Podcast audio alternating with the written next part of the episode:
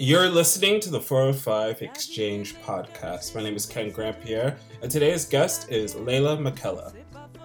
She's a Grammy Award winning Haitian American whose latest album, Capitalist Blues, is arguably the most crucial album to come out of 2019.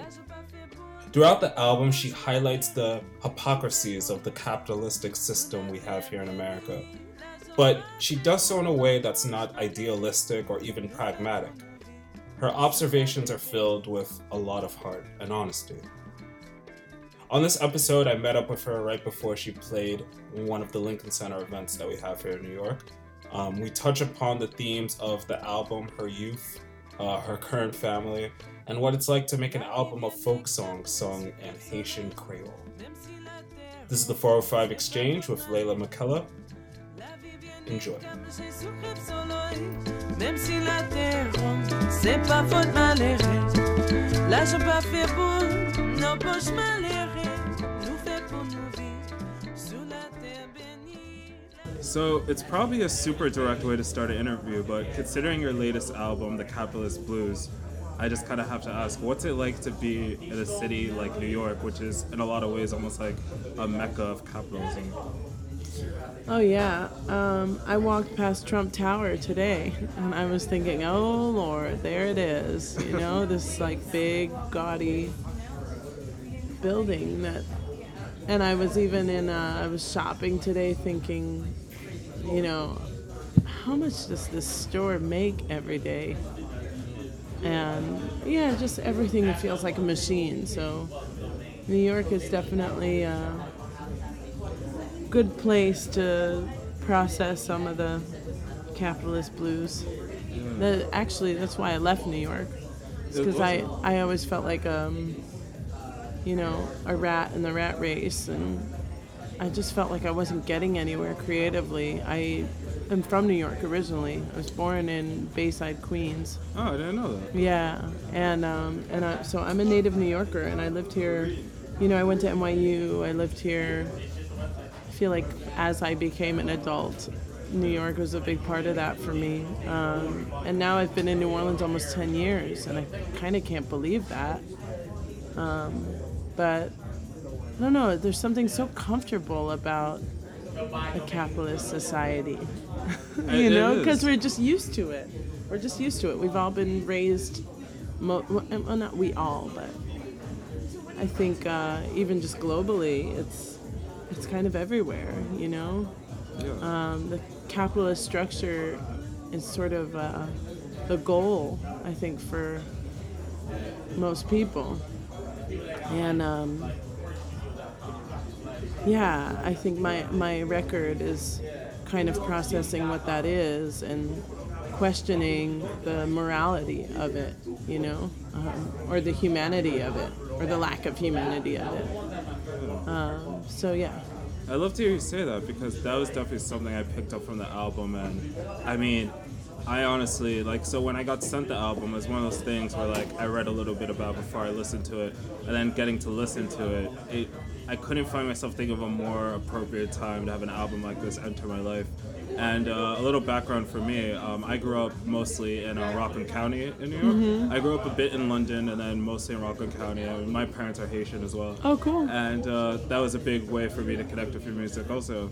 But um, just like in regards to what you're saying about capitalism and just being here in a place like New York, I feel like it very much um, invigorates this. It's just like you do feel like a pawn but it's almost like a thing where you are. But then well, you're also trying to make the right moves all the time. Yeah. So to like increase your status. You know what I mean? It's yeah. like I don't know, is the American dream the American dream did it ever exist? Does it exist for everyone in the same way? I don't think so. I don't feel it ever do. No. Uh, um, and cer- certainly coming from, you know, a Haitian American perspective, there's no way that I can feel that the American dream has. I, I can see how it just doesn't work for everyone the same way. Yeah. You know. Well, I'm curious. Within, I know this is probably a very personal thing to ask, but with, with growing up and within your household, how do you feel like the American dream was presented to you? Well, you know, my parents were very uh, socially very progressive compared to a lot of Haitian families. You know, like a lot of a lot of their friends would be like, you know, church is like the center of community, whereas with my parents, it was always like uh, human rights advocacy um, and um, especially regarding Haitians. And um, and so the American dream to me was presented as you are going to do lots of activities. You're going to do tennis, you're going to do ballet, you're going to do soccer, we're going to coach the soccer, you're going to play the cello, you're going to do ice skating. Like I had I was like an activity beast when I was like 10. Um, which is so funny to think about now because uh, I just saw them like, you know, trying to get me to be excellent. They always wanted me to be excellent, you know? And so now I'm like, you know, looking back on that uh, as an adult, I'm like, here I am. I'm excellent. And it doesn't feel so excellent all the time, you know? It doesn't feel, I think, what they wanted me to feel is like this this feeling of like you have to be able to have security. You have to be you know the the best that you can possibly be because the odds are stacked against you already you know especially as a, a young black haitian american woman. You know the odds are stacked against you. So if you don't if you don't uh, stand out if you don't get good grades like you know they just I think expectations were very high in my house, and that is what makes me Haitian. yeah, I was gonna say because something that because like Haitian parents don't play around. They really don't. Well, something that's really interesting with hearing the way you, you, you talked about your upbringing is that my parents definitely shared that aspect of wanting excellence, but what was very perverse and kind of strange for me, both as a child and even as an adult, like I recognized it was strange as a child, is they always rounded back to money. And I think it's from them coming from Haiti into this here in the 70s and then having me in the 90s and seeing kind of money being tossed around. They very much tried to instill for me this idea that the only way you're going to get anywhere in life is if you have money. You as a young person should have that understanding. And I don't. I mean, they it came from a place of love. I definitely know that now, being Yeah. older. But in hindsight, it's just that's a very weird way to raise a child in a lot of ways. Yeah. I think my parents were more like, we don't have money. And that's why, you know, you need to appreciate all the work that we're doing to put you in all these activities and, you know, summer camps and this and that. And, you know, to my parents' credit, especially my mom, um, she was really like, okay, we're going to get the scholarship, we're going to do the thing so that you can have this experience, you know, because we didn't really have money for summer camps and all this kind of stuff. But she found a way to get me into those programs, and they really, you know, even even I studied with a, a a cello professor of mine who was a professor at Juilliard, and he's kind of the person that really elevated my cello playing to the next level. But even then, I was, you know, I was totally the charity case. Like I was, you know, paying fifty dollars a lesson, and that felt like so much, you know. And meanwhile, like I think he gets paid like hundred fifty dollars a lesson normally, you know, because he was like that amazing of a teacher, and you know, just uh, I don't know. It, it's funny, like I wanna I wanna tell my kids to follow their heart because that's certainly what I'm doing. But um, you know, it's stressful. Even being an artist now, it's like now I have now I have an art. uh, My now I'm a professional artist. That's all all I do is I tour, I do interviews. I you know do my thing. But I'm also like in debt all the time. I'm always having to pay off my credit cards. I'm always worried. You know, I'm in debt to my label. I'm in debt to my manager. Like, you know, everyone is um, trying to hold up this project, and I keep on saying to myself, "This has to get bigger. This has to get bigger." And I'm thinking to myself, "This is exactly what the capitalist blues is. It's always feeling like this has to get bigger in order for me to s- sustain my life." and um, and I think that that's happening. But that, you know, that's not even really what I'm talking about. What I'm saying is more like that that pressure of that, and a lot of that uh, is pressure I put on myself. But I really feel like that was instilled in me from my parents, you Yeah. know, um, Yeah, to just always be rising above. But if you're always rising above, like, at, where do you land?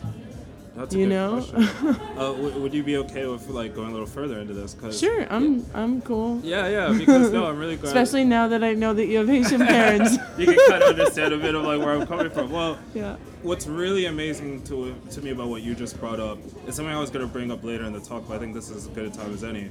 It's essentially two things. So it's like two things I'm going to try to combine into one question. Okay. I've been fortunate to be around a lot of artists and to like be behind the scenes and see how so many things kind of function. And when I think about what I what I've seen in that regard and within my own artistry, I, I work as a photographer and it's something that I always want to elevate and make into like I don't want to say grandiose, but make it to a thing that could be sustainable Right. but it's i was talking to someone about this earlier this week and i was finding myself frustrated with in almost in a subconscious type of way where it's a weird time to not have a clear barometer of what success is because it's changed so much. And i think what's weird in a capitalist society is that you see money and you see things that are shiny and you see people able to not have to worry about things in terms of financial sense. And that could seem like success but then there are other aspects of success. So i guess my question is it's like is that something you feel aware of in regards to your own artistry that success is like a more abstract thing than it's ever been before? Yes. Yeah, and I mean, in some ways, you know, I think it's been interesting actually releasing this album because everyone's like, congratulations on all your success, and you know, and while that feels good to hear, um, you know, it's been interesting to kind of ask myself, is, is this going well? Is this what going well looks like? should I be wanting more? Should I be happy with how things are going? Um, you know, I, I think I'm in a an interesting place in my career. Um, but I'm also like, you know, I have three kids. I just gave birth to twins 10 months ago. And I have a four year old daughter. I'm married. I own a house, which is such a privilege, you know? So many people, like, that's their one of their life goals, you know? And I think it's interesting when you've get to this place where you've achieved a lot of your life ambitions like marriage and kids and owning a house and having a career. It's like what do you do next? You know? And I I mean my, I never got taught how to manage money at all. And my parents were probably not taught how to manage money, you know? So now I'm like, okay, do I have to I have to learn how to manage money now. But is that gonna, if I learn how to do that, does that mean I'm successful? Will that really make me less stressed or happier? It's all so subjective and it changes. I mean, it changes uh, as much as the weather, it feels like, especially when you're an artist and you're self employed and, you know, there's laws changing about the taxes and, you know, um, you're in this sort of infrastructure in the music industry that is I mean the artists are so responsible for so much. You know, we we go out on the road with our blood, sweat and tears literally. I mean, uh, this last tour that I had in Europe, my twins got one twin got sick, then the other twin got sick. I lost my voice. Then I'm like, oh my god, I have this big show in London, I have this big show in Paris. My voice is is like leaving me. When I need to just rest, I can't rest. I have to work because the dates have been booked for months, and you know you have to show up. Yeah. And I think that that's what it, why I'm so well suited for this job because I'm really good at showing up, and I'm I'm a hard worker, and I'm determined, and I really believe in what I'm doing. But I, I so often do not feel like I'm successful, and my friends are so baffled by this. And even me talking to you out loud, I'm like, I'm baffled by this too. Why don't I feel like I'm successful? You know? Well, that was But- at the benchmark of the. Not to cut you off. That was at the benchmark in the conversation I had uh, earlier this week, where the person I was talking to was kind of essentially doing what your friends are doing, kind of having bafflement that I don't find success within my own self. But it's like we're saying, it changes like the weather. And even saying that out loud, I'm really glad you put it that way because I've never really thought about it in such a succinct way. That's a very both strange and hard thing to articulate out loud.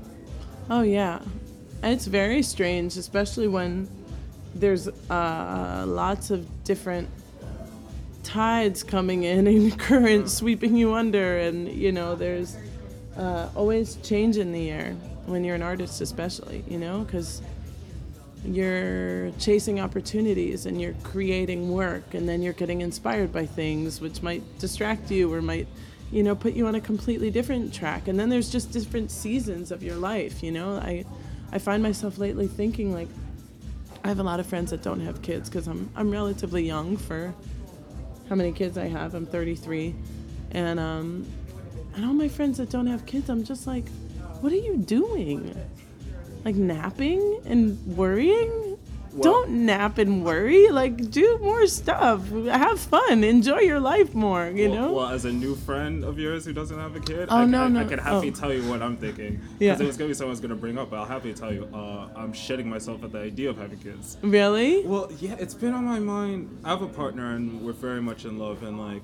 It's only been about like it's only gonna be two years, but it's definitely a thing that's become a conversation Right. of just like not soon, but like soon. I'm doing air quotes. But are we it. are we talking about this or are we not talking about this kind of thing? Yeah, essentially. And I'm terrified because it's so crazy to think that that's a thing people have been doing since the dawn of time.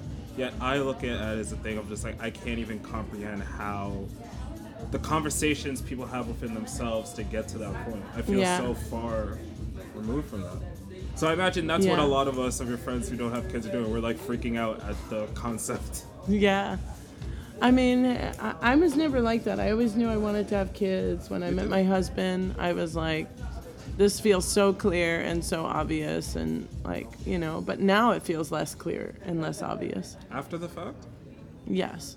Because when you think about having a baby, oh, I want a baby, I want a family, it's all this abstract concept, you know? and and then when you get that baby and the baby keeps on growing and growing and then the baby can talk and then you have to make hard life decisions, you know? The hardest thing I think I'm going through right now is being separated from my daughter who's 4 years old.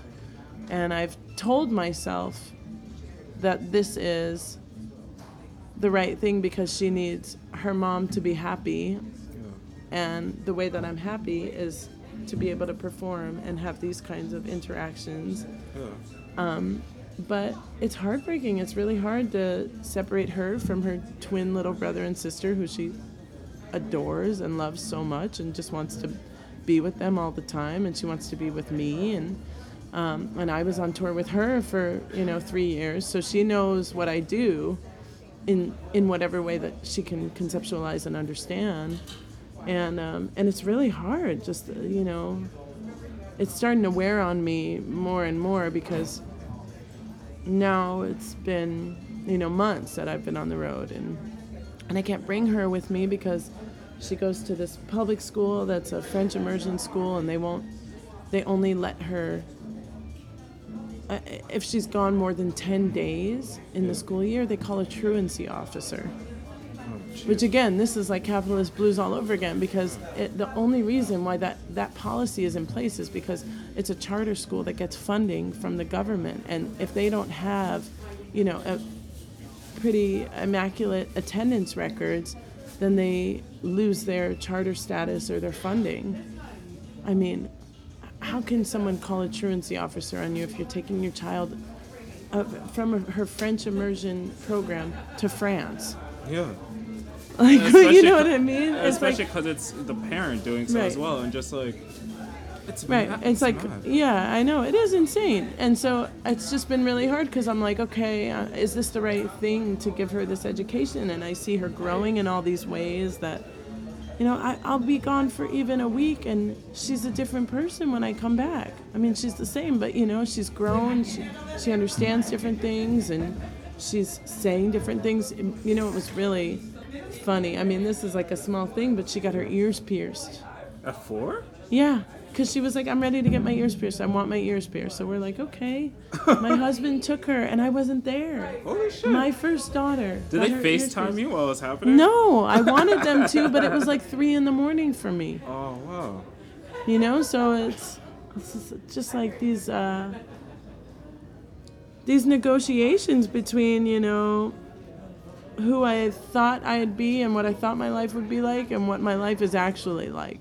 Well, well, I think I You can know? tell you something that will make you feel worlds better. I- I, Okay. think. I'm gonna attempt. Uh, so my parents worked loads of different odd jobs, and they were. The, it was essentially the type of situation where when they came here, it was like literally no money, barely speaking English, and then kind of clawing their way into what middle class was within the 90s. Uh huh. But there was definitely that type of thing where we've reached this, now we have to protect it at all costs. And for a lot of people who come from a work class background, that translates into overworking and to saying yes to everything. So when I was growing up, uh, I resonate a lot with what you talked about in regards to your daughter because when I was growing up, I barely saw my mom and dad, but as early as like age two and onward.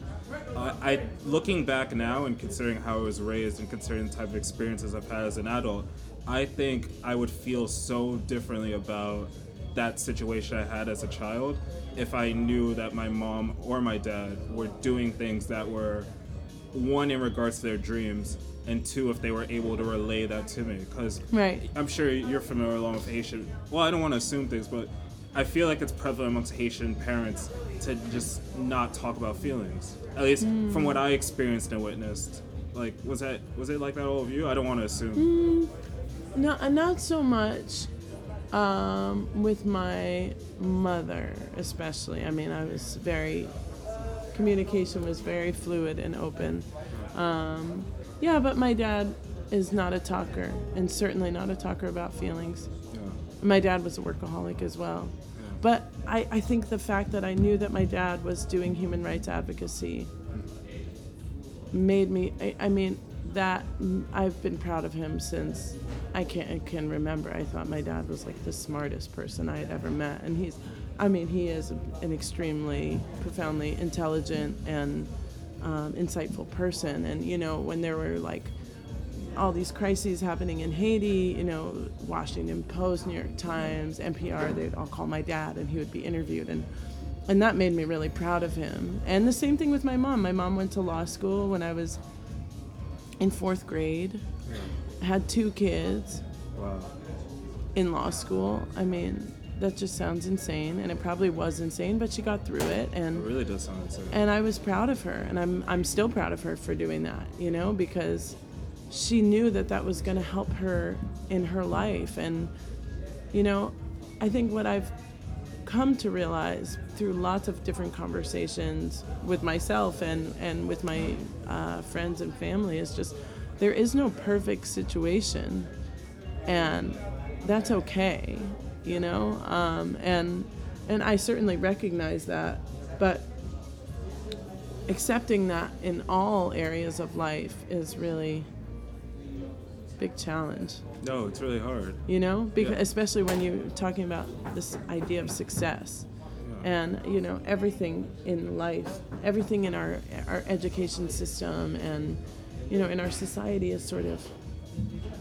showing us examples of success and failure you know? And it's like okay well if you do that you you could fail. And obviously that's somewhat subjective but um, I think it I think it affects you know it's greatly affected me because I put a lot of pressure on myself to be successful and then I'm just like I don't even know what that means. yeah I'm like is this is it are we are we there yet? well yeah Are we there yet? Do I have to keep on going? Oh, I just keep on going forever? oh, okay. That's the plan. All right. Then maybe I can just relax. Maybe I can say no to that thing that feels like it's a bit, a bit of a stretch anyway, you know? Uh, I have one more question for you, but before I go into that, I just wanted to bring up. Uh, I think the thing I was get, trying to get to in regards to talking about my parents and correlating with how they worked all the time. Uh, in regards to your daughter, um, I think it's important that you're doing what you're doing, and that she sees that because I think no, not think I know. When I was like 17, I started going to college, and I started trying to conceptualize what it meant to chase a dream. I, it became a very stark realization, even at that age, that I had no comprehension of what that looked like and what that was. And it was something that I would find myself wishing, I wish as a child I was able to visualize that or to have that be imparted on me or that I experience that secondhand. So I guess it's a long way of saying that I think the fact that you're doing what you're doing and your daughter gets to see that, it's a really powerful and important thing. I think so. And you know, my my twins are too young to stay home. You know, I think it's really important that they're with me right now. And and I am actually planning on bringing my daughter on tour with me a little bit this summer, um, which great. I think is going to be great. Yeah. You know, I'm really excited to be with my kids on the road and. Yeah, um, that will present other challenges, obviously. Definitely will. Uh, before I let you go, the last thing I wanted to ask you is, uh, so I mean, I told you about like my background, how I got to your album, and how I responded to it. It's very clear to me though, when I read up on you more and I've seen the way people reacted to the album, The Capitalist Blues, that there's definitely been lots of people who have no context of Haitian language, Haitian culture, who are still responding to it. There's people who are enjoying it, and you're shaking your head because you understand. And you're here in New York, you're going to be performing at one of the variants of the Lincoln Center that we have here in the city. And something I'm familiar with is people who come to those events who just love music, whether they know the artist or not. I guess what I'm basically trying to ask you is what's it like recognizing that you could put so much of your experience and your identity, even within a language that people understand, such as Creole, and people respond to it? Like, what's it like recognizing that? Um, it's very life affirming. Yeah, it's really it feels really good. It feels like um, this doesn't need to be in English for for these concepts to resonate with people, and I think it's also, you know, the types of conversations that I'm sort of engaging with my music are not are pretty specific to um, my identity and kind of my my life perspective and um, I just think that you know music is such a powerful connector and so it, it just it just makes me feel like okay I'm not crazy this is this does make sense to other people so uh, that feels good Does it surprise you? I almost want to put it in like such a No, well, you know what? It's always like you know that that whole like artistic process of like, this is such a great idea. Actually, this is a terrible idea. I shouldn't do this. Um, maybe it's not so bad. Maybe I just need to tweak it. You know. Um, and so uh, I wouldn't say that it surprises me, but um, I would say that like I'm you know, I, to me it makes sense, right? Because Yeah. I'm the one who's like putting the music out there, and it's it's very it's more comforting that other people also relate to it, and and it makes sense to other people for for themselves as well, not just for me. Yeah. You know, um, that feels good. Yeah, I don't want to put in such a like a stark or like such a like I don't even have the right word. I don't want to put it into such a whatever manner, but like like growing up in a household of with primarily Creole speakers, and then being able to see non-Creole speakers find something within the music. I mean, that's like I don't think it's something that my younger self would ever visualize. Like it's just it's wild. Yeah. Well, I mean, Creole is such a, an amazing language. I think it's really beautiful. And I think when I was growing up, I always felt like, um, especially my American friends, just it was so foreign to them. And I didn't realize how powerful the beauty of Creole was until I was really getting into the music myself as an adult and thinking, oh my God, this music is so beautiful and this language is so beautiful. And then kind of learning more of the language through the songs. Because I grew up with a lot of people speaking Creole around me to each other, but not to me.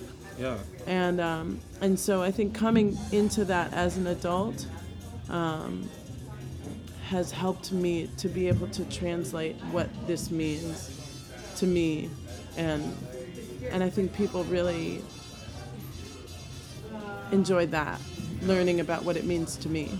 Yeah. You know, even though it's sort of this abstraction to them.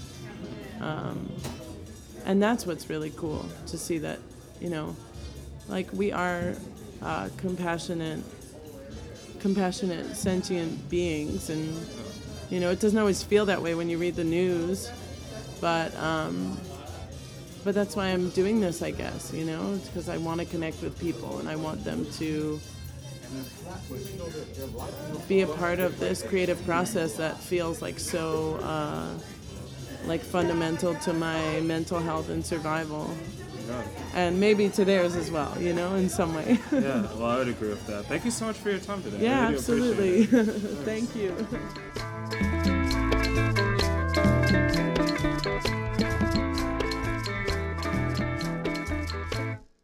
La vie vient cap, mais j'ai sucré solo, même si la terre.